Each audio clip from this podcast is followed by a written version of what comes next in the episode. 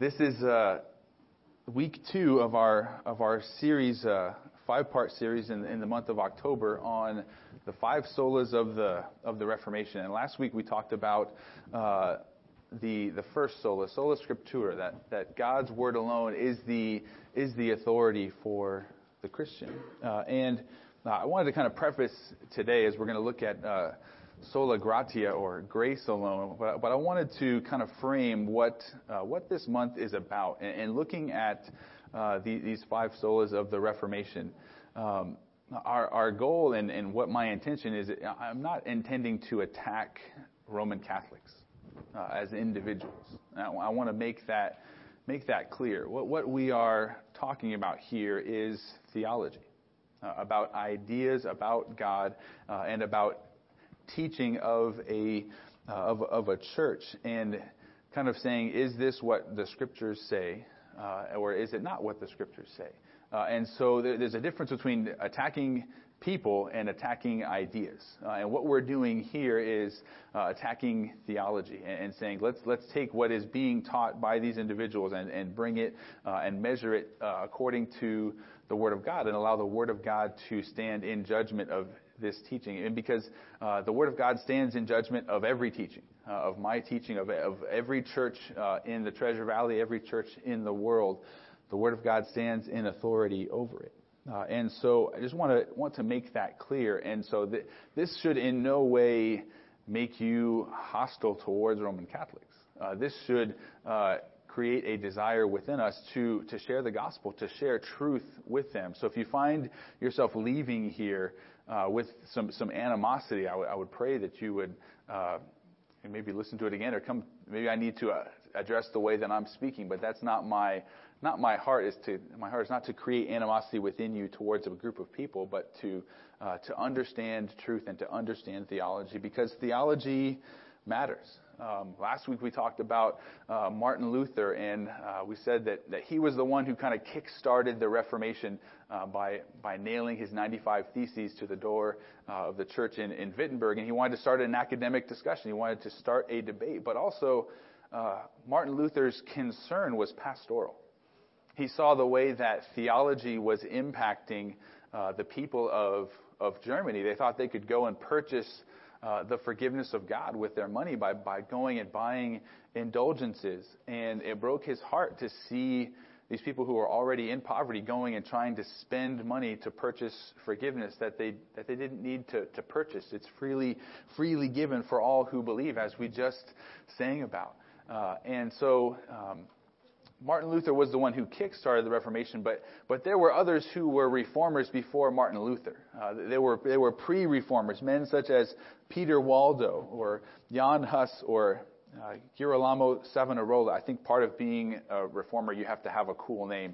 Um, uh, and John Wycliffe. All, all of these men spoke out against the theology of the Roman Catholic Church in the century before Martin Luther, but they're not as well known because, uh, again, once the printing press was in existence, all of Martin Luther's teachings could be spread like wildfire through through Germany. But uh, ultimately, there was uh, th- there were pre-reformers even before Martin Luther, and what Martin Luther discovered was the teaching of somebody who lived a thousand years before him, uh, in actuality, and he began to echo the teaching of a man named Augustine. Yeah, Augustine was born in three fifty-four in North Africa. This is during uh, the Roman Empire. Uh, and he uh, was born to to a Christian mother and uh, an unbelieving father. Uh, and he grew up and lived a life of, of rampant sin, wholeheartedly running away from God uh, and following after the desires of his own heart. Uh, and many of us here uh, can, can identify with that testimony. But uh, as as a And an adult, uh, Augustine uh, sat under the preaching of a guy named Ambrose, and then uh, he came across uh, these verses in the Bible, Romans thirteen, thirteen and fourteen, which said, "Let us walk properly as in the daytime, not in orgies and drunkenness, not in sexual immorality and sensuality, not in quarreling and jealousy, but put on the Lord Jesus Christ and make no provision for the flesh to gratify its desires." And so, so Augustine read those verses, and it deeply impacted his heart, because he says, this is This is everything that I've been doing, and now I see that I need to turn to Christ in faith, to turn from his sin and to trust in Christ. He he understood that, uh, and he, he began to see himself not only as somebody who uh, committed sins, but truly as a sinner. Uh, and and when he began to also see that in Scripture, uh, that all men are are sinful by their, their nature. Not only do they uh, Do they sin, but they we enjoy sinning. Uh, we talked about this uh, in, in the youth group on uh, Wednesday night, that that just uh, you look at our sin nature. Nobody had to, to teach uh, our children to lie, right? We, we we we work so hard to do the opposite. We teach them to tell the truth. Uh, that's what we intend to do. Uh, but they know how to sin. Nobody has to, to sit down and teach a child how to lie. They intrinsically know how to do that. And uh, they intrinsically know that when they lie, that it was wrong. Uh, and and their heart bears witness in within them that, oh, I've I've done something wrong, and they immediately feel even more guilty. That's that's what Augustine began to see and realize, that in Scripture all men are sinners with a sin nature and are thus separated from God, uh, and that if if uh, man is completely unable to save himself, that's what he began to see in Scripture. Uh, man cannot save himself. Then salvation is dependent completely upon the grace of God. Augustine wrote this. He says, "The grace of God through Jesus Christ our Lord must be understood as that by which alone men are delivered from evil, and without which they do absolutely no good thing, whether in thought or will and affection or in deed." So he's saying, hey, nobody does anything good apart from God's grace, which was uh, new for the time. But we see that in Scripture, as we'll take a look at today. Uh, and The, the grace of God, as we, you guys noticed that the, the grace of God was prominent in our singing this morning. Uh, I want to sing about the grace of God, because the grace of God truly is amazing. The grace of God is, is, is us getting something that we have not earned, what we have not deserved. The grace of God is unmerited favor from him to us uh, in saving us. We have, we have done nothing to contribute to our salvation, but he has chosen to save us and extend his grace toward us. That was... That was what Augustine said in the, the fourth century, uh, and uh, but but right along during uh, Augustine's time, there was also uh, another uh, I guess Catholic monk named Pelagius uh, who lived in in Britain. So have, you have Augustine in North Africa uh, and uh, Pelagius in Britain, and these two men never met. And they're two extremes of the the Roman Empire. Uh, can you think of any more differ, different climates between northern or Britain and uh, and North Africa? So these men come from very different backgrounds. They never met, but uh, their teaching began to began to collide and contradict, uh, and the, the conflict was brewing because uh, Pelagius did not believe that man had a sin nature. He believed that man was inherently good and that man could just save himself, that he could do these good deeds and work to bring about his own salvation. Uh, and the teachings of Pelagius thus were in direct contradiction with Augustine. So you have one, one person in the church, Augustine, saying man can't do anything to save himself. And then you have somebody else, Pelagius, saying man can. He, he's good. He is able to, by his own works, by his own deeds, earn his way to heaven. So what does that sound like?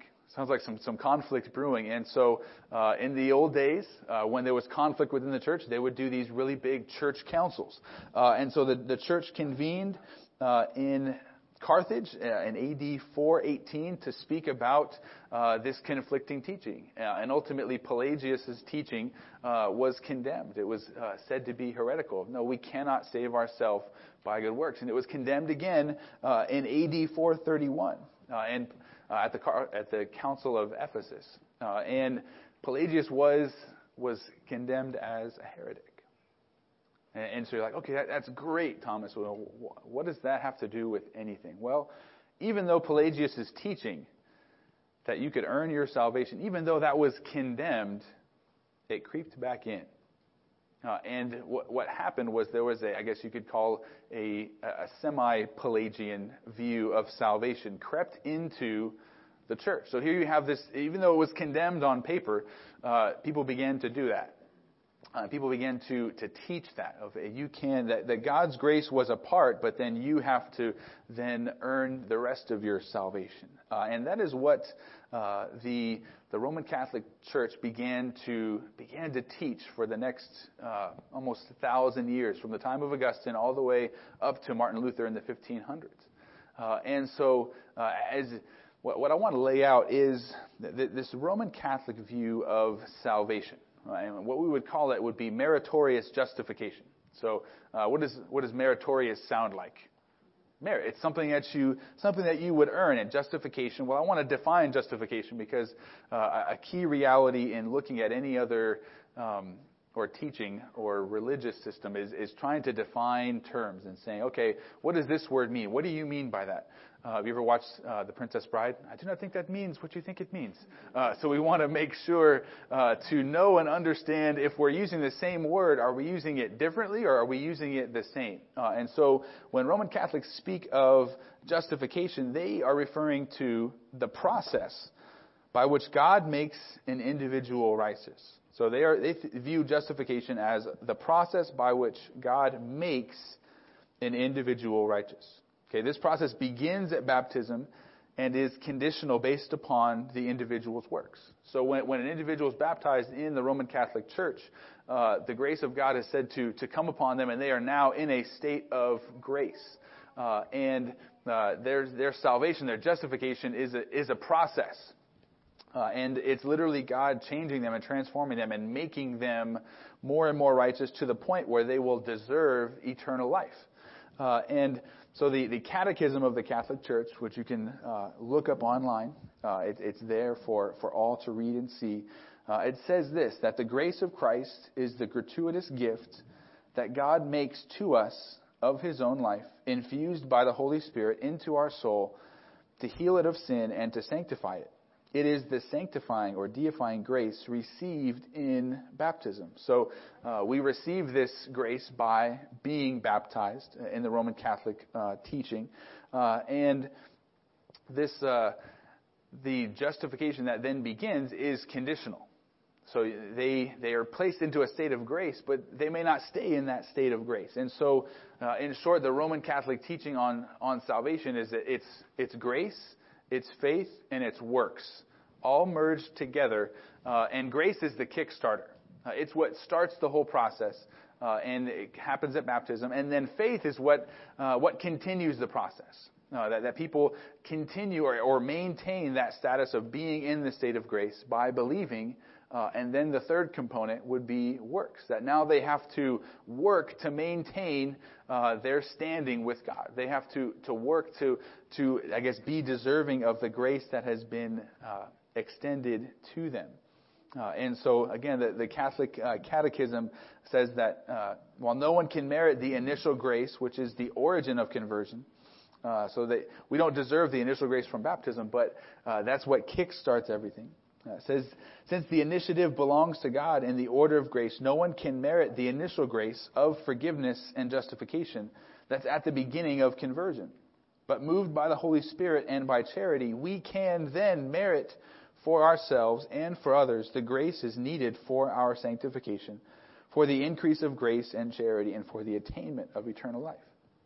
So it says on the one hand, uh, we don't deserve the grace of God that we receive at baptism. And which we say, hey, amen. We don't think it be, it comes through baptism, but we believe it comes through faith.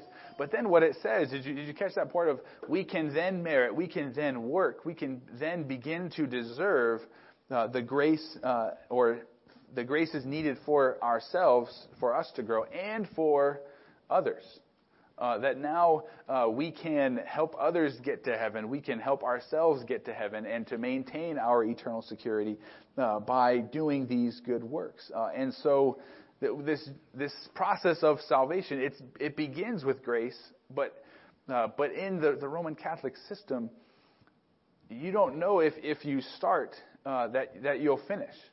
Uh, you don't know uh, because grace, it begins with grace, but it, it It, it is completed by my own works, by my own efforts. Uh, have you ever heard of that website Kickstarter? Uh, people with, with ideas for uh, for an invention or, or something that, hey, you know, I don't have the money to, to fund this and I need some capital. Uh, well, every, uh, and there's a, there's a bunch of things on there that you can go and support. You're like, oh, I like this deal. Let me contribute to it. But but not every everything that's on Kickstarter will eventually get to uh, to I guess to be a finished product that's sold in stores. Uh, and that's how that's how the Roman Catholics would, would teach salvation. Uh, that grace kickstarts everything. Uh, it gets things going, but not everybody who's kickstarted makes it there. No, not everybody makes it to completion, and they begin to differentiate between justification and final salvation. Final salvation is based upon our efforts, based upon our works, rather than upon uh, the grace of God. And And so our faith continues this this process, and our works uh, continue this process. But uh, we're also called to place our faith not only just in in Christ, but in the whole teaching of the church. Listen to this again, quotes from uh, the, the Catechism of the Catholic Church. It says, "We believe all that which is contained in the Word of God, written or handed down," which again, that's a good thing. Uh, but then here's where we would we would take issue, and which the church proposes for belief as divinely revealed.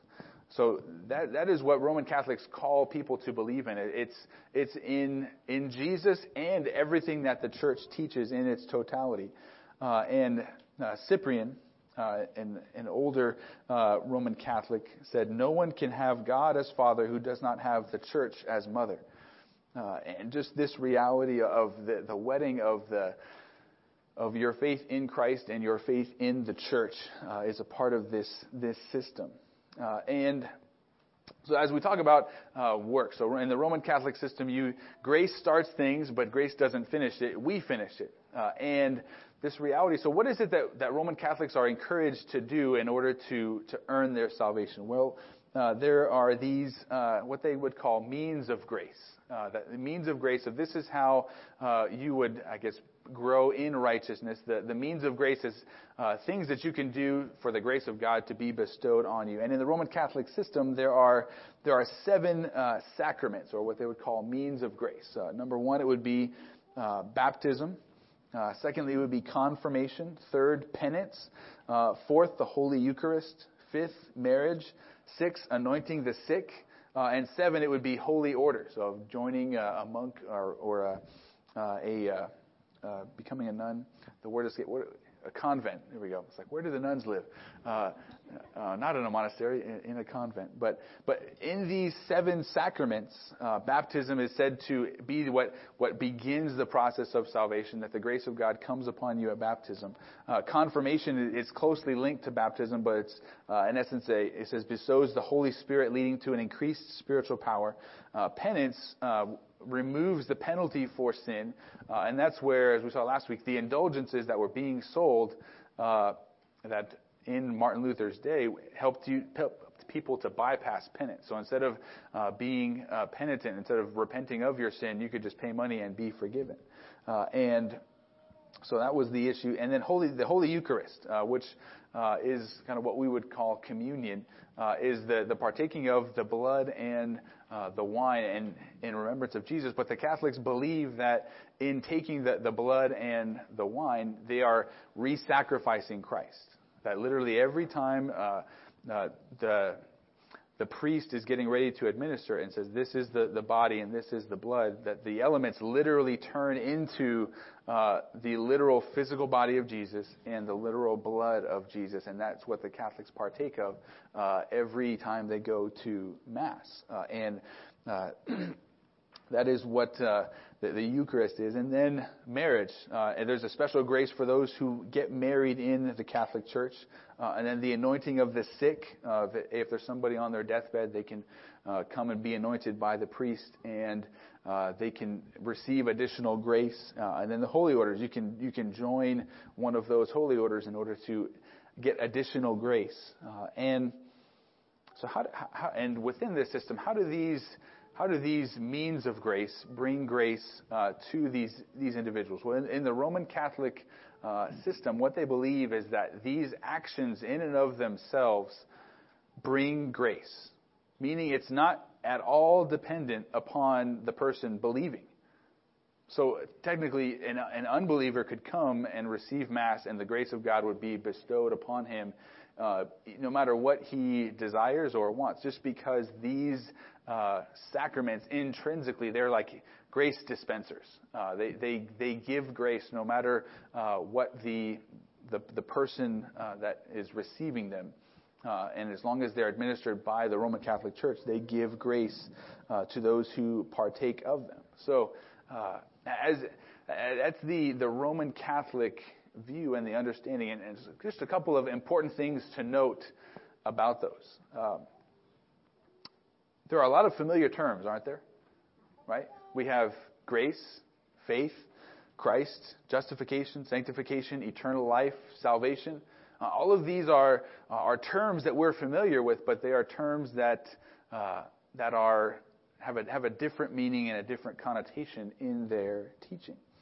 Uh, and uh, additionally, within their theological system, salvation is a process. Uh, grace is, is the kickstarter, but it does not guarantee final salvation. Uh, and the final salvation of an individual is accomplished by an individual's own efforts. Uh, they are, we are the ones who secure our salvation according to Roman Catholic teaching. Uh, but but the fact that salvation is at some point dependent upon works shows that it's not truly by grace.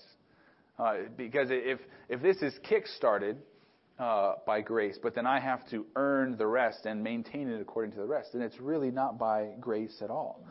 And in the Roman Catholic system, the grace of God only functions to enable you to earn your salvation through works. That, that's the Roman Catholic system of, hey, the grace of God enables you to earn, uh, which is contrary to Scripture. And there's a difference between grace and faith being involved in salvation and salvation coming by grace alone. Now, the Roman Catholic theology ultimately confuses justification and sanctification, uh, which, which we'll talk about here. So uh, the, the Roman Catholic view, understanding, what do we call that? Meritorious justification. Okay, and now uh, let's let's look at the, the biblical view, forensic justification. Uh, and if you have your Bibles, we'll be we'll uh, we'll be looking at verses here to now see what the Bible says about our salvation.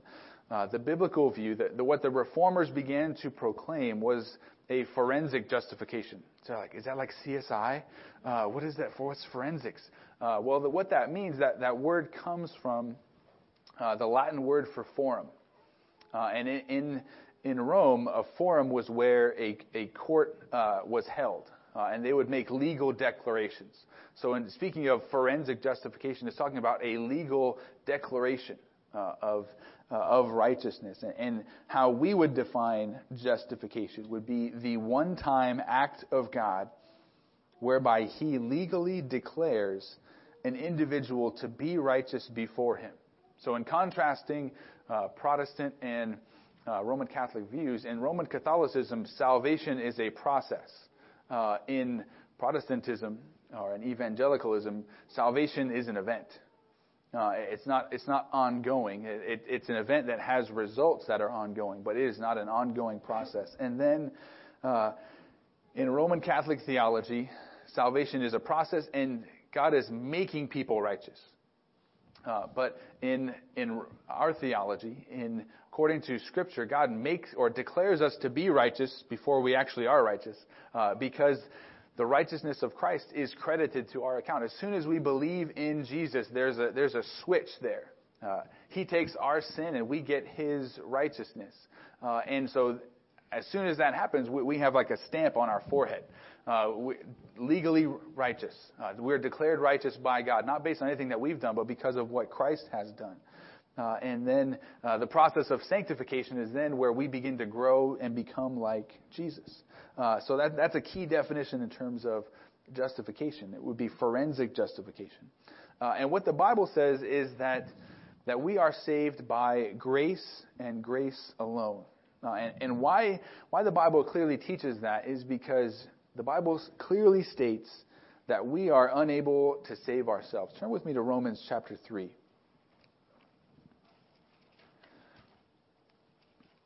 Romans is is the letter in, in Paul's writings. It was, it was his magnum opus. It was his, his greatest work, uh, and it is all about salvation.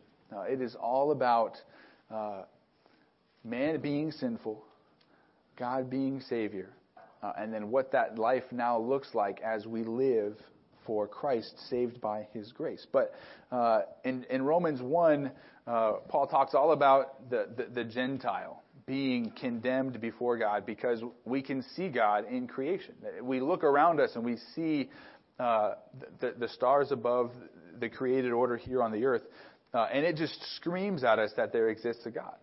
Uh, That's Romans one, that everybody is accountable to God. Romans two is the Jews who had special revelation, who had the, the, the Bible written to them and given to them, that they are condemned. And then here in Romans three, he, he begins to wrap everything together and in essence saying everybody stands condemned before God. Everybody is a sinner. Look with me at Romans chapter three, starting in verse nine. Paul says, "What then, are we Jews any better off? No, not at all. For we have already charged that all, both Jews and Greeks, are under sin, as it is written, none is righteous, no, not one. No one understands, no one seeks for God." Uh, where are my youth students? How many exact numbers were there? Right? Th- those are exact numbers. Four, yeah. Uh, none, no, uh, no one, no one, no one. Uh, those are those are all exact numbers, right? Uh, that, that encompasses everybody. None is righteous, no, not one. No one understands, no one seeks for God. All have turned aside. Together they have become worthless. No one does good, not even one. Their throat is an open grave. They use their tongues to deceive. The venom of asps is under their lips. Their mouth is full of curses and bitterness. Their feet are swift to shed blood. In their paths are ruin and misery, and the way of peace they have not known. There is no fear of God before their eyes. Now we know that whatever the law says, it speaks to those who are under the law, so that every mouth may be stopped, and the whole world may be held accountable to God. For by works of the law, no human being will be justified in his sight, since through the law comes knowledge of sin. But now the righteousness of God has been manifested apart from the law, although the law and the prophets bear witness to it, the righteousness of God through faith in Jesus Christ for all who believe. For there is no distinction, for all have sinned and fall short of the glory of God. And, and so what Paul says and wraps up here is, hey, really specific, exact numbers are everywhere, all, no one, not even one. He's saying everybody is a sinner, and how many people seek after God? No one. No, no, none of us desire God. None of us even want to pursue God in our fallen state.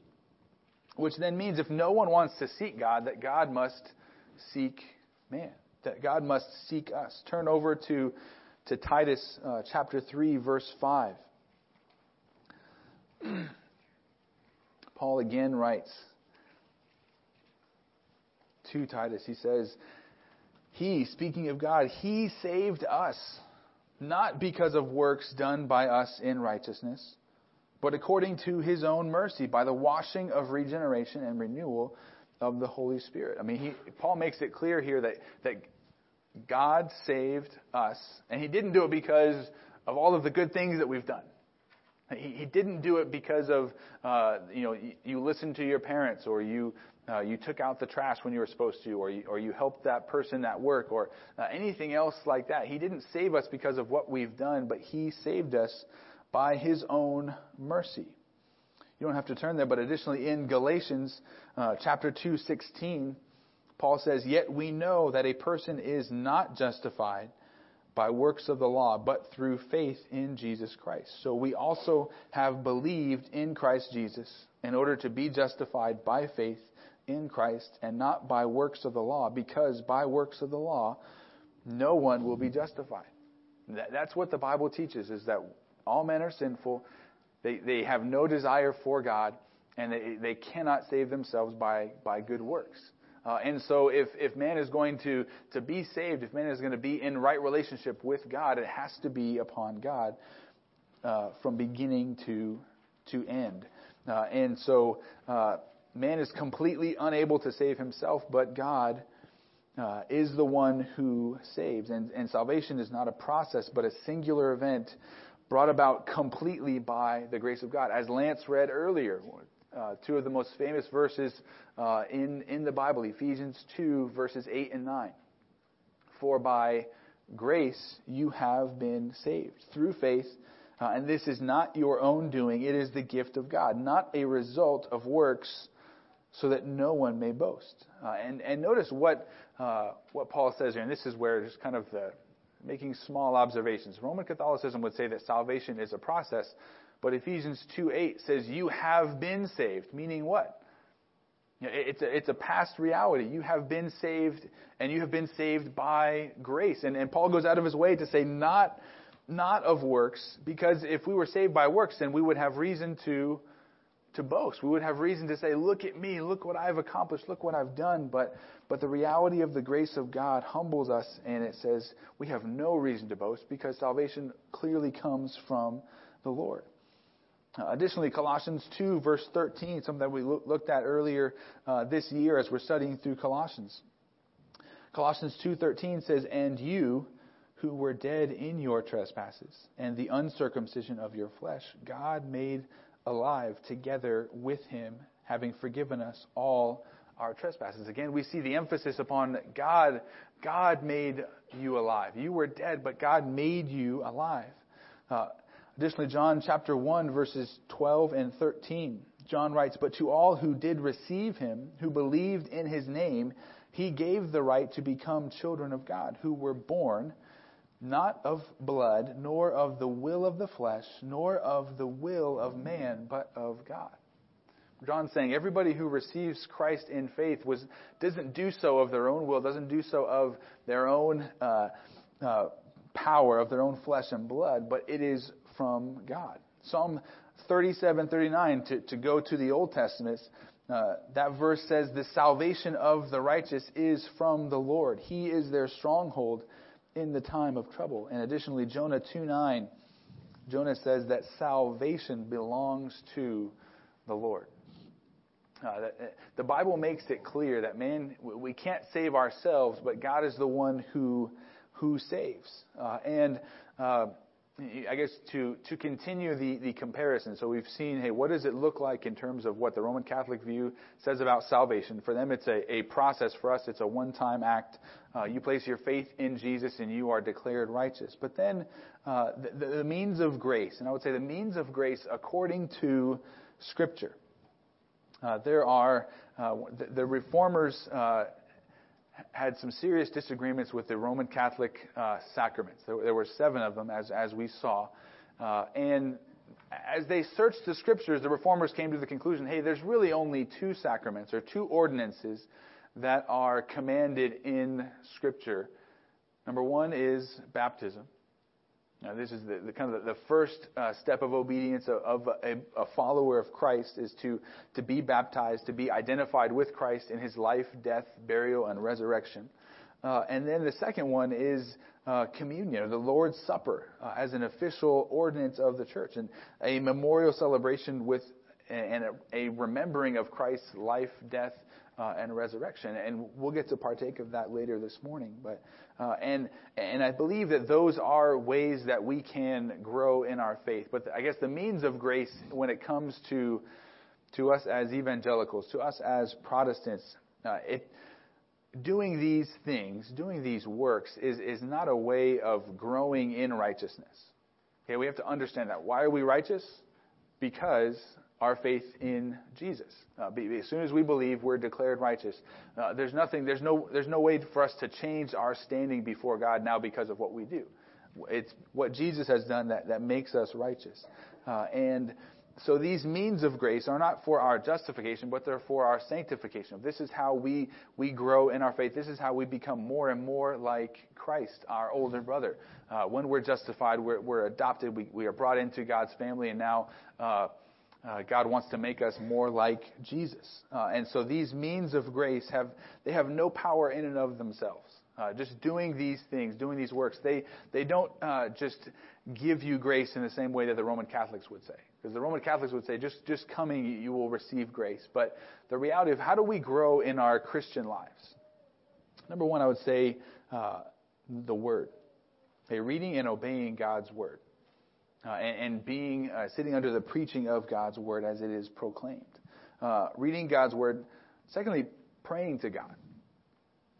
Uh, and, and fellowshipping with God's people. And then evangelism, sharing the gospel with others. And th- those would be the, the four areas that we can we can grow in our faith.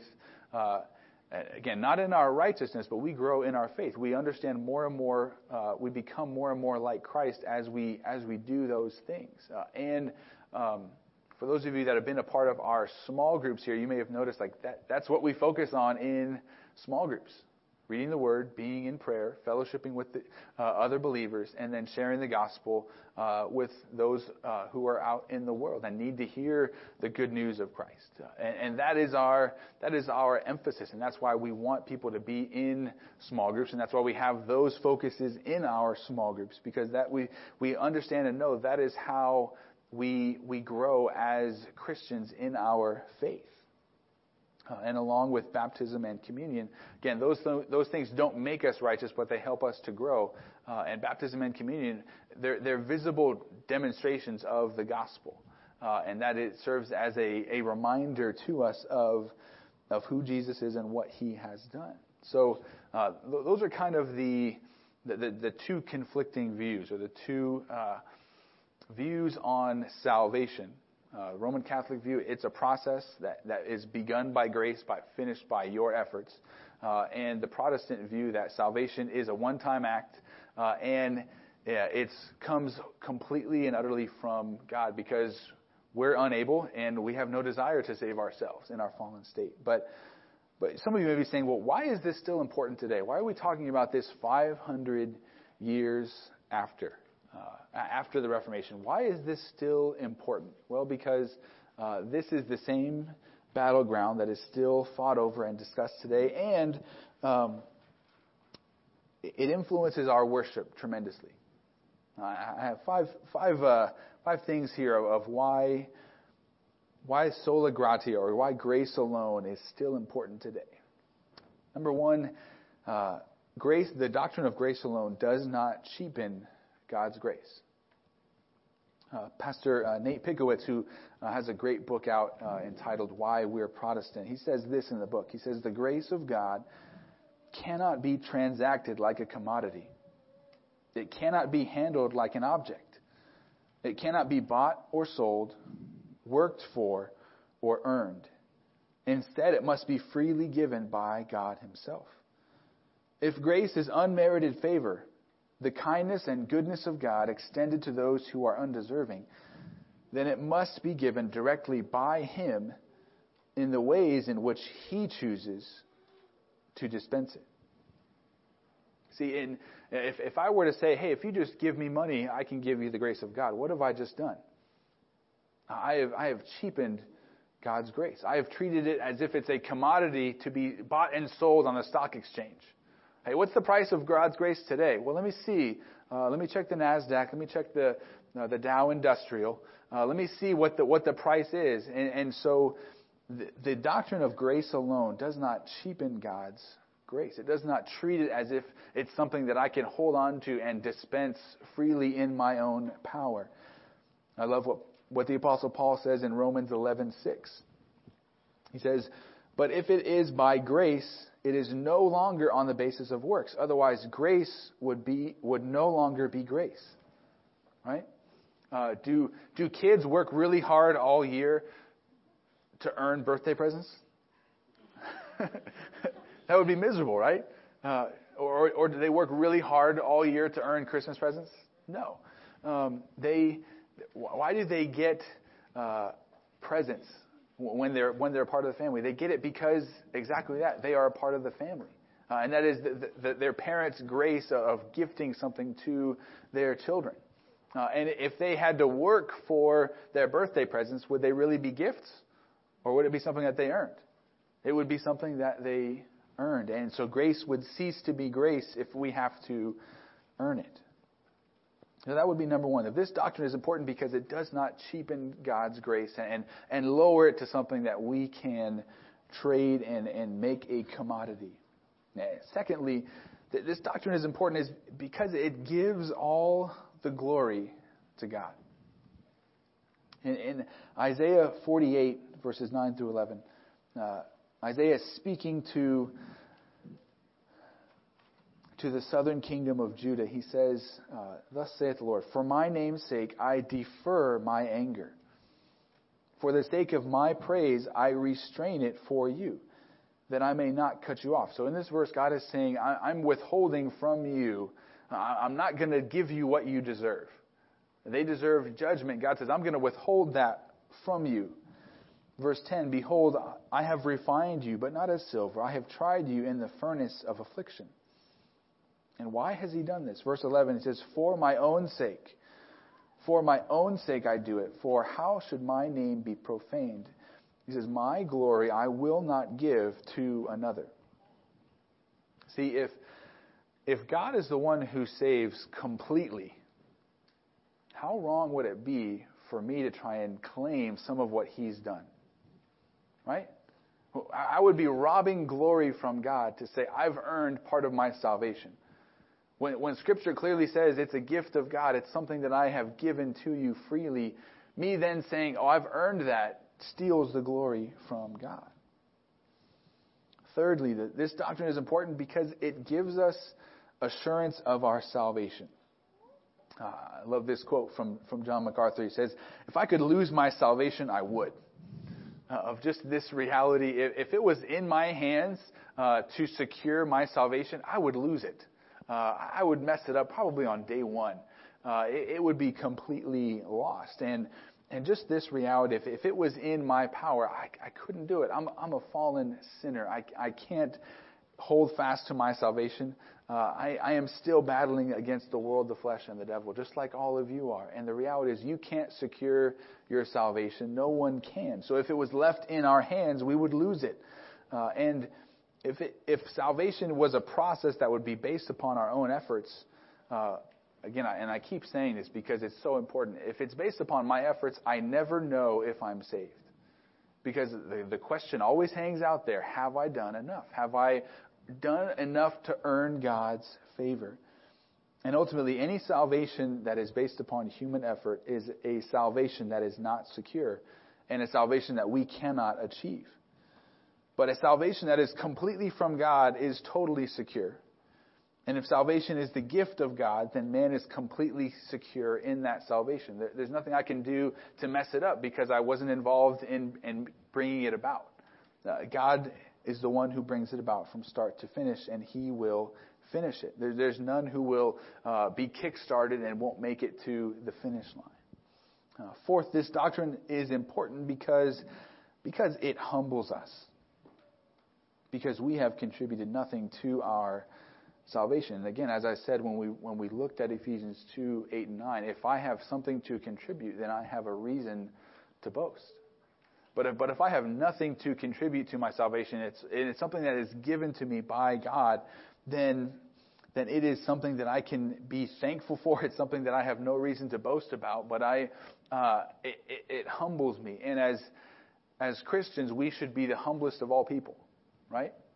Because uh, we haven't earned anything that we've received. It's it's been given uh, to us freely, right? Have you ever had that uh, opinion of somebody or uh, rich kids who are viewed as uh, everything's been handed to them with a silver spoon?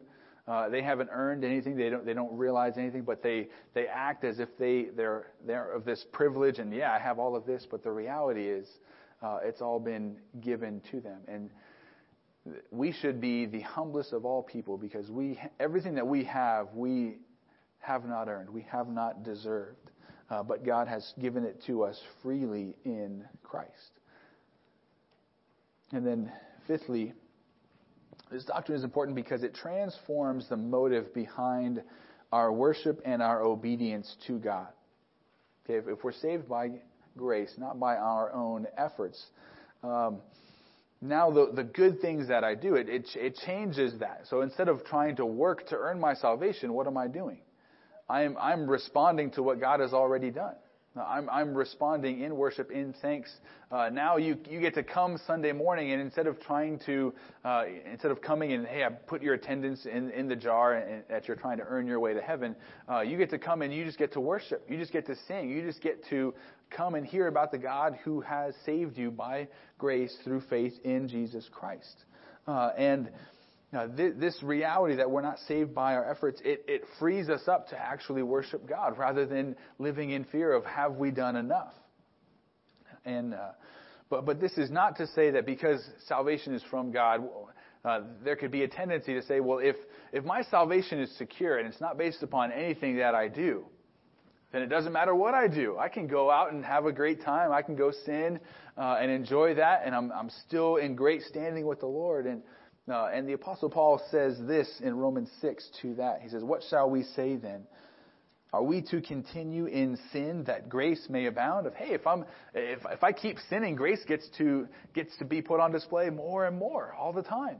But he says, by no means. How can we who died to sin still live in it? Uh, see, see, while while human works are uh, uh, not in any way the cause of our salvation, they should be the the result of our salvation. That if if, if we have a transformed heart, if we've uh, been uh, made alive by the grace of God, there there will be results, and one of those results is good works.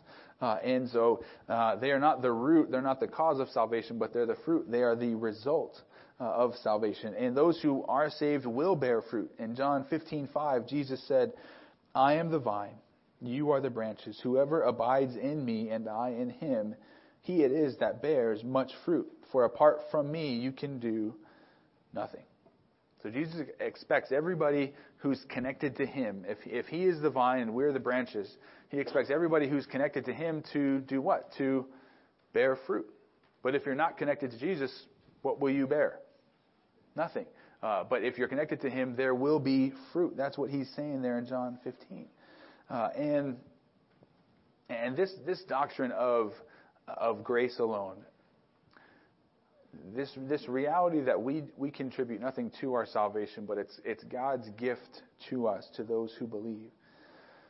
This is a this is a watershed uh, in our lives. This is a watershed in theology. Anybody know what a watershed is? Uh, it's it's a high ridge of land that that determines uh, which direction water is going to flow. You can think of it on your uh, on like on your roof.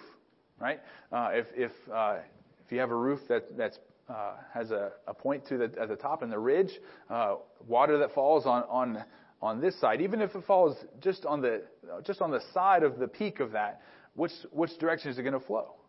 That same side. There's no way for it to flow to the other side, right? It's not going to climb upwards and over the ridge and onto the other side. Uh, that's a watershed, and, and you can think of it this way: uh, there's always a watershed point in in the North America. The continental divide on, along the Rocky Mountains, just, just north and just east of us, uh, is the, the watershed point uh, along our entire continent. You ever think about that? Uh, and if a drop of water uh, falls on the west side of the Rockies, where is it going to end up? In the Pacific Ocean. No matter uh, if it falls uh, here where we are or along uh, in, uh, in Washington or Oregon, if it falls on this side of of the Rockies, where is it ultimately going? It's going to the Pacific. Now, if it falls on the eastern side of the Rockies, where will it end up? In the Atlantic, in the, in the Gulf of Mexico, somewhere over there. So that, think of that. that. This is the that's the dividing line. Uh, and wherever you fall, uh, even if you're really close to the mountains, where will you end up?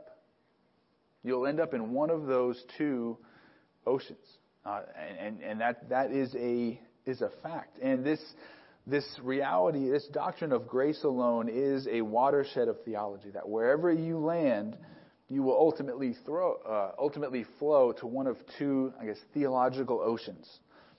Now, one of these oceans is, is filled with man's efforts. It's highly unstable waters because it's constantly in motion. And as men attempt to earn their salvation through their own efforts, uh, they're just churning up the water. Uh, they're trying to tread water in that ocean, Uh, while at the same time weighed down by their own sin, trying to earn their way to heaven. That, that's, that's one of the, the oceans that you may flow to. And the other ocean is filled with the grace of God to be found in Jesus Christ, his Son. And even though everybody who comes to this ocean still has that same weight of sin, uh, that same sinful nature, when you when you flow to that ocean, you are able to tread water because Christ has taken your sin and placed it upon himself on the cross. And your sin is, is paid for, and the grace of God is a gift to you that saves you. And just the reality of what what side of the continental divide will will you land on? Which of those oceans will you flow to? Open open up to, to Galatians one. The, the Apostle Paul, uh, in writing to the Galatians, he, he had he had gone through uh, Asia Minor and and established churches on his first missionary journey. And as he, after he had departed from them, after establishing the churches, they had quickly wandered into a gospel of works salvation. They began to say, oh, I need to now keep the law. I need to now call for people to be to be circumcised and keep everything in the Old Testament in order to be saved. And, and Paul says this in Galatians one, uh, verses six through ten. He says to the Galatians, I am astonished that you are so quickly deserting him who called you in the grace of Christ and are turning to a different gospel. Not that there is another one, but there are some who trouble you and want to distort the gospel of Christ.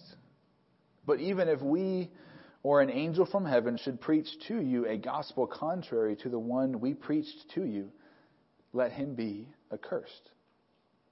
As we have said before, so now I say again, if anyone is preaching to you a gospel contrary to the one you received, let him be accursed.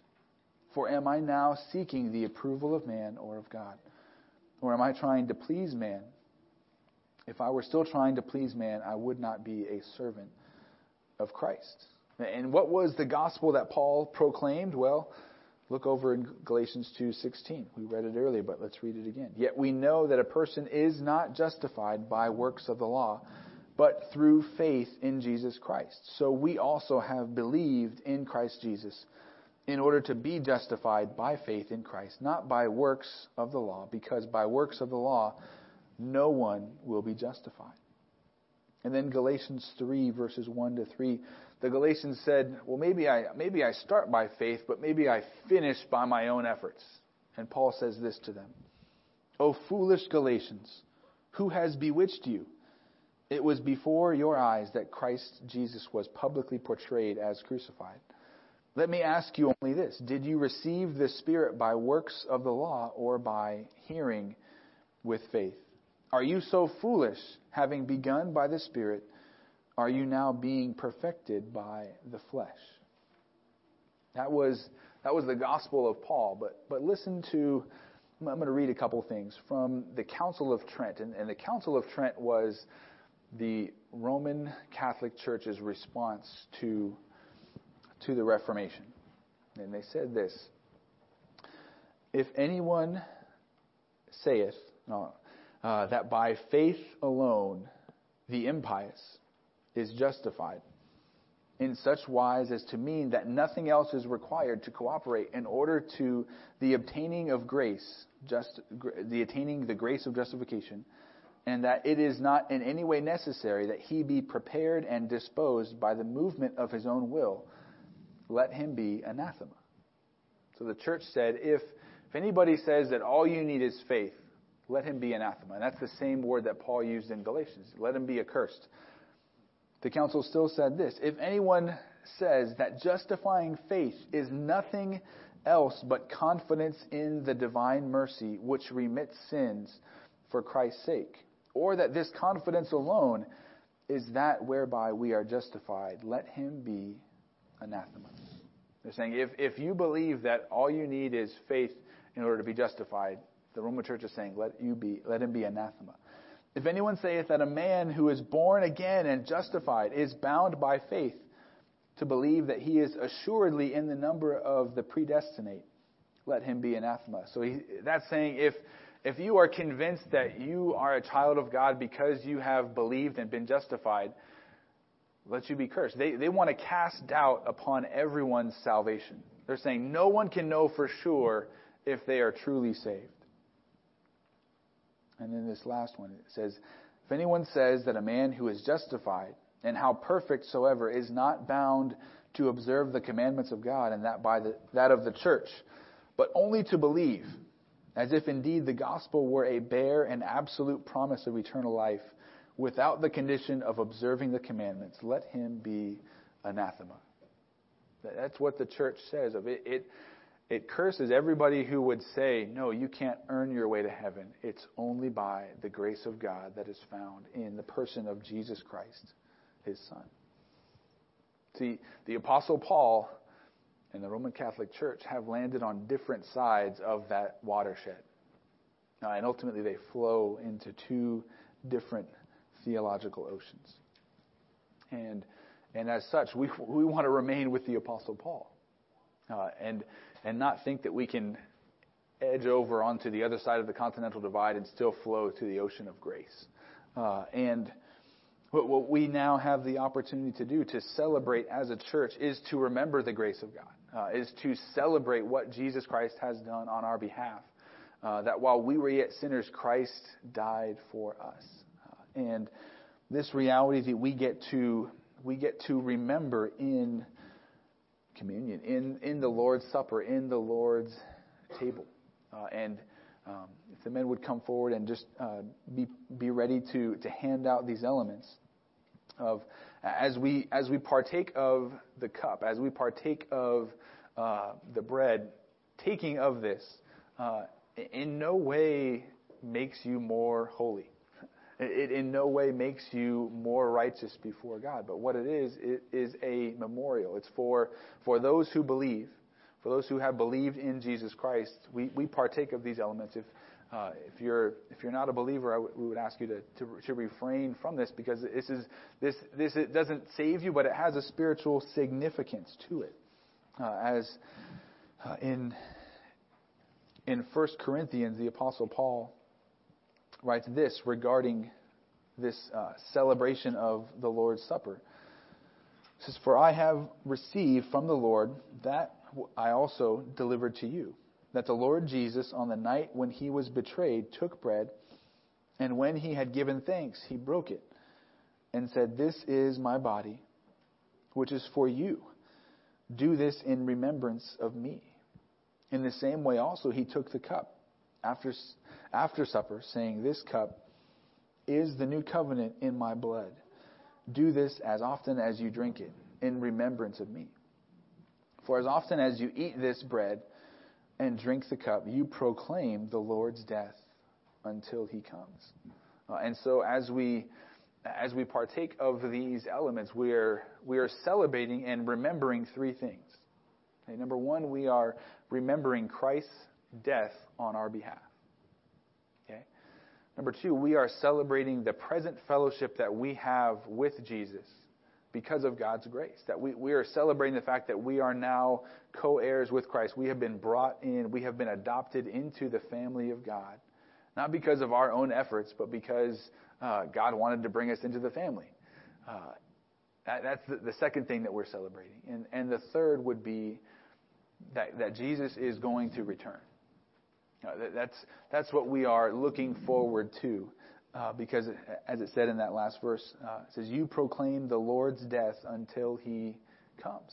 Uh, that we are we are saying, uh, Jesus died for our sins. We have present fellowship with him, and now uh, we are looking forward to, longing to, uh, to see him return to the earth. Uh, and uh, as as we partake of these. of these elements, we want to we want to remember those three, uh, and to uh, to understanding and praise God for his grace that he has extended to us uh, in the Lord Jesus Christ. Let's partake of the, the the bread together, which represents the body that was broken on our behalf.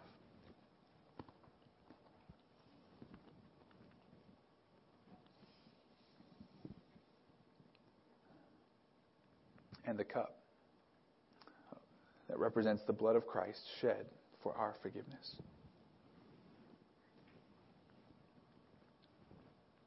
Let's pray.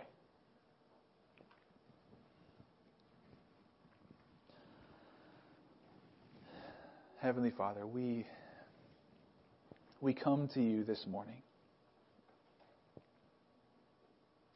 with a desire to worship you, to praise you for who you are and what you have done. God, we we acknowledge that we have nothing to bring to you.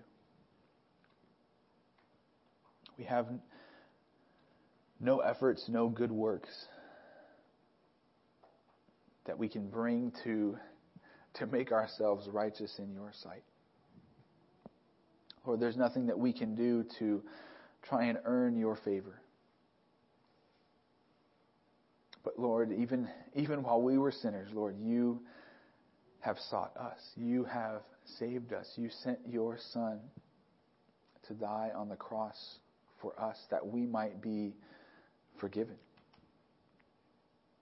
Lord, we acknowledge that it is only by your grace, not by our efforts, that we are saved. And Lord, we long to, to worship you in response to that. We long to to sing your praise, to draw near to you in the study of your word, in praying to you. We long to fellowship with your people as those who have also been brought into your family. And Lord, we long to share with others this message of the gospel, that salvation cannot be earned, but it is freely given to all who would believe. Lord, give us wisdom and understanding of this This doctrine of grace alone. Lord, we thank you that you have saved us. We thank you for the grace that you have extended to us, and we thank you for the assurance of our salvation that we have because you are the one who has saved us. Lord, we love you, we thank you, we praise you in the precious name of Jesus Christ, our Savior.